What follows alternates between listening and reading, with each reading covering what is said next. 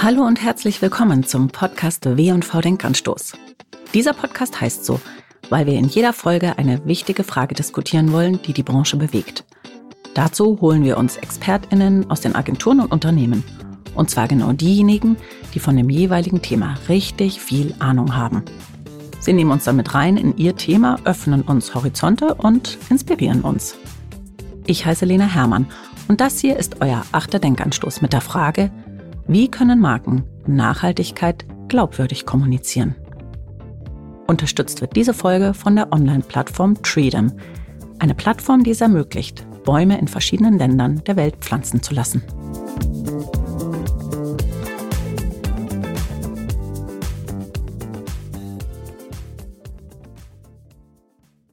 Heute bei mir, ich freue mich sehr darüber, dass er da ist, live im Studio sogar, ist Jaron Pasi, der Country Manager Dach von Treedom. Hallo Jaron. Hallo, vielen Dank für die Einladung. Ich bin auch ganz aufgeregt, heute im Studio zu sein. Ja, es ist schön, dass wir uns hier wirklich sehen. Magst du vielleicht ganz kurz erzählen, was und wer ist denn Treedom? Was macht ihr überhaupt?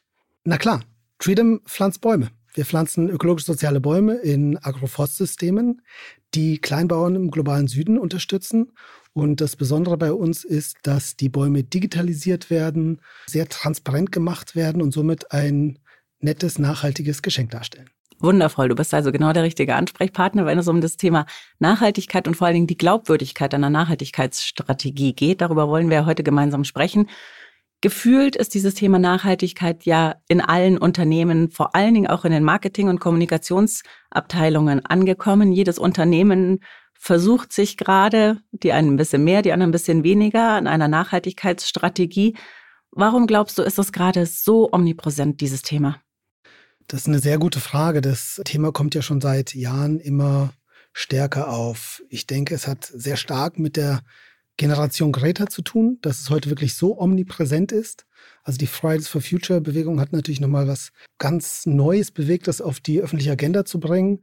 Aber ehrlicherweise, und ich glaube, das ist auch der Knackpunkt, heutzutage verstehen alle, dass Klimawandel nicht mehr nur noch den globalen Süden betrifft, sondern wir alle auch hier in Deutschland spüren die Effekte des Klimawandels. Stichwort Ahrtal, aber auch ganz viele andere Phänomene, die wir live mitbekommen und die unser tägliches Leben beeinflussen. Und Menschen hinterfragen alles viel mehr und werden natürlich auch kritischer gegenüber Produkten und Unternehmen. Jetzt ist es ja für Unternehmen nicht immer ganz einfach, auf dieses Thema Nachhaltigkeit zu setzen. Es gibt ja kaum ein Unternehmen, das total nachhaltig, sozial verträglich, umweltfreundlich etc. ist. Überall gibt es ja immer so Probleme, Stellschrauben, man hat Zulieferer nicht immer unter Kontrolle etc. Was glaubst du, sind die großen Herausforderungen für die Unternehmen, wenn es um das Thema Nachhaltigkeit und natürlich deren Kommunikation geht? Nun ja, zunächst muss man einfach sagen, ist Nachhaltigkeit ein wahnsinnig komplexes Thema mit ganz vielen Themenfeldern, die man erstmal prüfen muss und bedienen muss. Und man muss erstmal verstehen, was bedeutet das für mich? Das kann natürlich als Privatperson sein, aber was bedeutet es auch als, als Unternehmen? Vor vielen Jahren, da war ich noch in dem Feld CSR und Nachhaltigkeit tätig, hat es genügt, das Unternehmen ganz einfach Spenden der Zivilgesellschaft zurückgeben und somit ihre gesellschaftliche Verantwortung wahrgenommen haben. Das reicht heute einfach nicht mehr. Es geht um viel tiefgreifendere Einblicke, aber auch tiefgreifenderen Impact. Es geht darum, seine eigene Geschäftsaktivität zu hinterfragen, die Tätigkeit wirklich zu hinterfragen, die Wertschöpfungskette. Da muss man wirklich in die Details gehen und fragen, welche Auswirkungen hat eigentlich meine Geschäftstätigkeit und vor allem meine Produkte auf die Gesellschaft, auf unseren Planeten und auf unseren Zusammenhalt. Und das zu verstehen, ist wirklich, wirklich schwer. Dann gab es natürlich eine Phase, in der Nachhaltigkeit vor allem als Kommunikationszweck verstanden wurde. Thema Greenwashing. Und das darf natürlich auch nicht sein. Also es geht wirklich darum, eine konkrete Veränderung herbeizuführen und diese dann eben an den eigenen Stakeholdern zu vermitteln. Und dann aber auch die Ernsthaftigkeit und eine gewisse Transparenz mitzubringen. Ich glaube, das ist tatsächlich der Knackpunkt. Für Konsumentinnen ist es ja wahnsinnig schwierig. Du hast gerade gesagt, das ist mega komplex so tiefe Einblicke zu erhalten. Ja, also dieses Thema Transparenz, was ja in meiner Wahrnehmung für Konsumentinnen immer wichtiger wird, ist gleichzeitig aber total schwierig zu gewährleisten, auch als Unternehmen. Wo wären denn da Ansatzpunkte für Marken und für Unternehmen, um eben transparenter wirklich zu sein? Wie kann man da seine KonsumentInnen mitnehmen? Hier geht es einerseits um ökologisches, andererseits um soziales und dann natürlich auch um ökonomisches. Und hier müssen Unternehmen, die Gesellschaft, aber auch die Politik ansetzen, verschiedene Formate und Kommunikationsformate anzubieten. Unsere Gesellschaft heutzutage hat keinen großen Attention Span. Deswegen sind snackable Content so wichtig, ne? dieses ganze Clickbaiting. Das Problem dabei ist, das wird diesem Thema niemals gerecht. Es Richtig. kann diesem Thema nicht gerecht werden. Weil es nicht in die Tiefe geht. Ganz genau.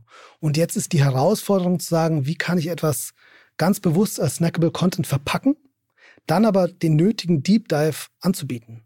Das heißt, hinten herum dieses Backup zu haben, Konsumenten und Stakeholdern anzubieten, noch viel tiefer zu gehen, viel mehr Informationen zu bekommen und auch wirkliche kritische Fragen zu stellen. An wen wende ich mich? Ich glaube, das wird zunehmend wichtiger. Die junge Generation hinterfragt immer mehr. Wir in Deutschland sind ja sowieso per se schon mal kritisch, zu Recht. Nun müssen eben Unternehmen entscheiden, welche Formate bediene ich, welche kann ich bedienen. Im besten Fall einfach alle. Was aber viel Zeit, viel Geld, viel Kapazitäten natürlich erfordert. Es ist wahnsinnig schwierig, weil du natürlich auch einen Kunden vielleicht nicht gleich adressieren kannst wie einen Mitarbeiter oder wie einen Lieferanten. Ja, es benötigt viel, es benötigt auch Kreativität. Und ich glaube, deswegen ist es besonders wichtig, auch die richtigen Partner an Bord zu nehmen. Ich glaube, Nachhaltigkeit ist einfach nichts, was wir als Einzelpersonen, als Einzelunternehmen lösen können. Nachhaltigkeit ist eine Herkulesaufgabe für die ganze Gesellschaft. Und die muss von der Zivilgesellschaft bis hin zur Politik, bis hin zu Unternehmen und Privatpersonen auch wirklich miteinander an dieser Aufgabe ähm, wachsen lassen. Wir müssen alle gemeinsam daran arbeiten. Und ich glaube, man sieht auch, dass Industrien sich immer mehr zusammenschließen und auch verstehen, dass die Industrie und Unternehmen an sich einfach eine sehr große Verantwortung tragen, diese Transformation zu begleiten. Sie haben einfach den größten Hebel bei uns in der Gesellschaft. Hast du das Gefühl, dass eine offensive Kommunikation, eine authentische Kommunikation beim Thema Defizite den Unternehmen eher hilft oder sie natürlich auch unter Druck setzen kann von Seiten der Konsumentinnen? Also ist das eher produktiv oder kontraproduktiv? Ich glaube, das ist der einzig wahre Ansatz. Ob das wirklich so geschieht und passiert, mag ich mal bezweifeln. Ich würde mir hier definitiv noch mehr Mut von Unternehmensseite wünschen. Ich glaube aber schon, dass man sieht, dass Unternehmen verstanden haben, dass es darum geht, eine Reise herzuzeigen. Nachhaltigkeit wird nicht von heute auf morgen stattfinden. Es ist langfristiges Denken und wir müssen zumindest mal den kurz- und mittelfristigen Weg herzeigen, langfristige Ziele setzen. Es geht eben dabei tatsächlich für sich zu definieren, wohin soll die Reise gehen und wie wollen wir die auch bestreiten. Und der Anfang aller dieser Dinge ist erstmal seine Defizite zu analysieren und sie sich auch selbst zuzugestehen. Und ich denke, dann wird aber auch die Gesellschaft offen genug sein zu sagen, hey, das nehmen wir als ein wahres Statement wahr. Ich denke, dass dann die Gesellschaft das auch wirklich positiv aufnimmt. Du hast es gerade schon gesagt, im Idealfall suchen sich die Unternehmen, suchen sich die Marken Partner, mit denen sie auf diese Reise gehen. Ihr als Treedom seid ja so eine Art Partner oder bietet euch als Partner an. Wie könnt ihr Unternehmen dabei helfen, dieses Thema Nachhaltigkeit glaubwürdiger und transparenter nach außen hin zu spielen? Freedom kann ein kleiner Partner in dieser großen, massiven Reise sein. Es bedarf hier wirklich einer Vielzahl von Partnern. Kampf gegen den Klimawandel, da geht es vorrangig oft um CO2. Wir pflanzen einfach Bäume.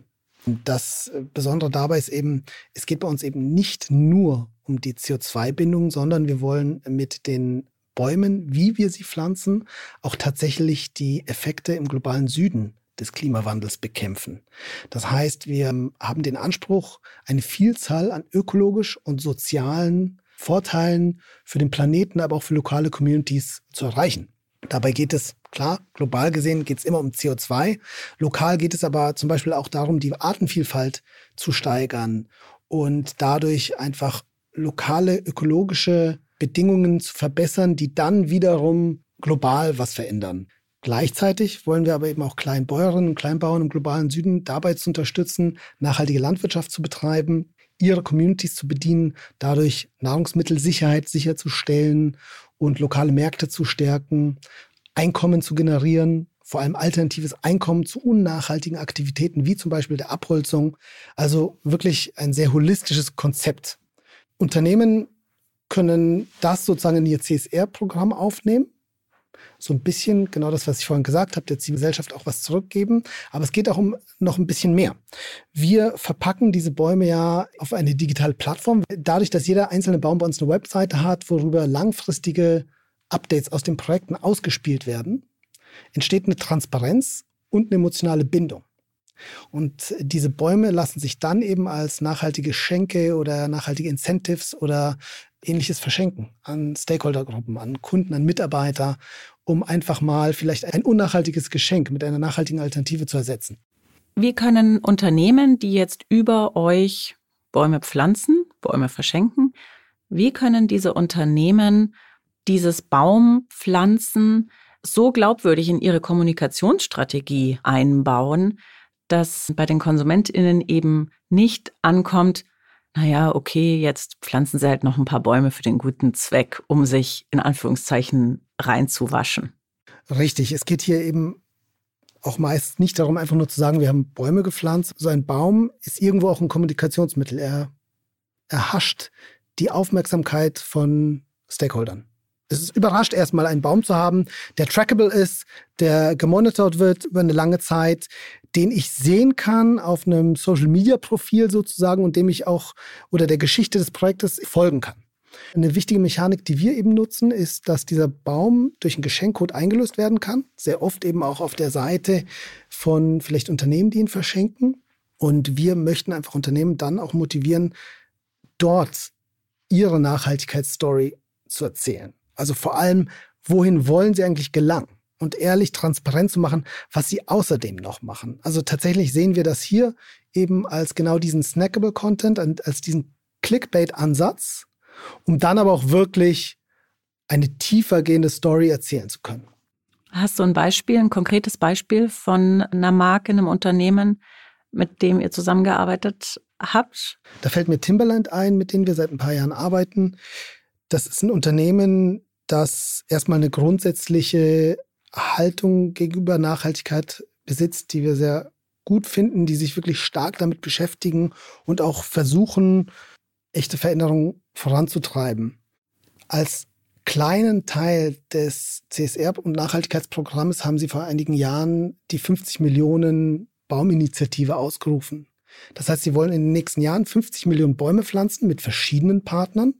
Eine dieser Partner sind eben wir. Was wir dabei ganz spannend fanden, dass sie mit uns sozusagen auch ihre Kunden auf dieser Reise mitnehmen wollten. Das heißt, in gewissen Aktionszeiträumen haben Kunden bei einem gewissen Produkt oder bei einem gewissen Warenkorb tatsächlich auch eine digitale Baumpatenschaft geschenkt bekommen. Mhm. Das Ganze fand entweder bei uns auf freedom.net statt oder eben auf deren Webseite, wo dann aber einfach auch viel über dieses ganze Nachhaltigkeitsprogramm von Timberland erzählt wurde. Dann arbeiten wir aber auch mit vielen Unternehmen einfach in der internen Kommunikation zusammen. Und das äh, ist vielleicht auch der richtige Ansatz, erstmal da anzusetzen. Da denke ich gerade an die Allianz, die mit uns in ganz vielen verschiedenen Aktionen Mitarbeiter so ein bisschen aktiviert hat. Das heißt, intern einfach Mitarbeitergeschenke ersetzt hat mit Bäumen, anhand dessen die Geschichte von den SDGs, den Sustainable Development Goals der UN erzählt hat. Damit Unternehmen ihre Nachhaltigkeitsstrategie transparent kommunizieren müssen, gerade wenn sie das zusammen mit euch machen, zumindest in Teilen, müsst ihr natürlich auch transparent sein, sonst funktioniert das ganze System nicht. Wie stellt ihr diese Transparenz her? Transparenz war bei uns von Anfang an in der DNA. Der Grund, warum wir die Bäume digitalisieren, ist, um genau das klar zu machen. Was bedeutet es eigentlich, einen Baum zu pflanzen? Wie funktioniert sowas? Welchen Impact generiert es? Welche Probleme gibt es da? Das heißt, einerseits haben wir die Transparenz über unsere Website, unser Social Media Netzwerk sozusagen. Wir versuchen diesen Baum erlebbar zu machen, aber vor allem den Impact des Baumes. Nicht nur der Baum, das ganze Projekt soll erzählt werden anhand von gutem Storytelling. Also anhand von Geschichten der Menschen vor Ort, die davon profitieren, die sich um diesen Baum kümmern, die dann auch wirklich was herzeigen können was dieser Baum für sie bedeutet, dass sie ein neues Einkommen haben, dass sie vielleicht ihre Kinder zur Schule schicken können. Gleichzeitig haben wir natürlich auch Partner. Wir lassen uns seit vielen Jahren B Corp zertifizieren, wo die komplette Geschäftstätigkeit sozusagen durchleuchtet wird. Naja, und äh, wir sind eben auch eine Benefit Corporation, nennt sich sowas. Das ist ein Status, den gibt's in den USA und in Italien. In dem Rahmen veröffentlichen wir auch jedes Jahr einen Impact Report. Hast du schon mal selbst einen Baum gepflanzt? Also über freedom.net natürlich. Aber nicht mit dem Spaten in der Hand. mit dem Spaten in der Hand nicht. Ich habe tatsächlich, sagt meine Frau zumindest, den grünen Daumen, aber das funktioniert leider nur in sehr kleinem Maßstab, da ich keinen Garten besitze und in der Stadt einfach nur einen Balkon habe. Und so ein richtiger Baum hat es bei mir noch nicht auf dem Balkon geschafft. Ich danke dir sehr, Jaron, dass du heute hier gewesen bist und dir und deinem Unternehmen ganz viel Erfolg weiterhin. Dankeschön. Vielen lieben Dank.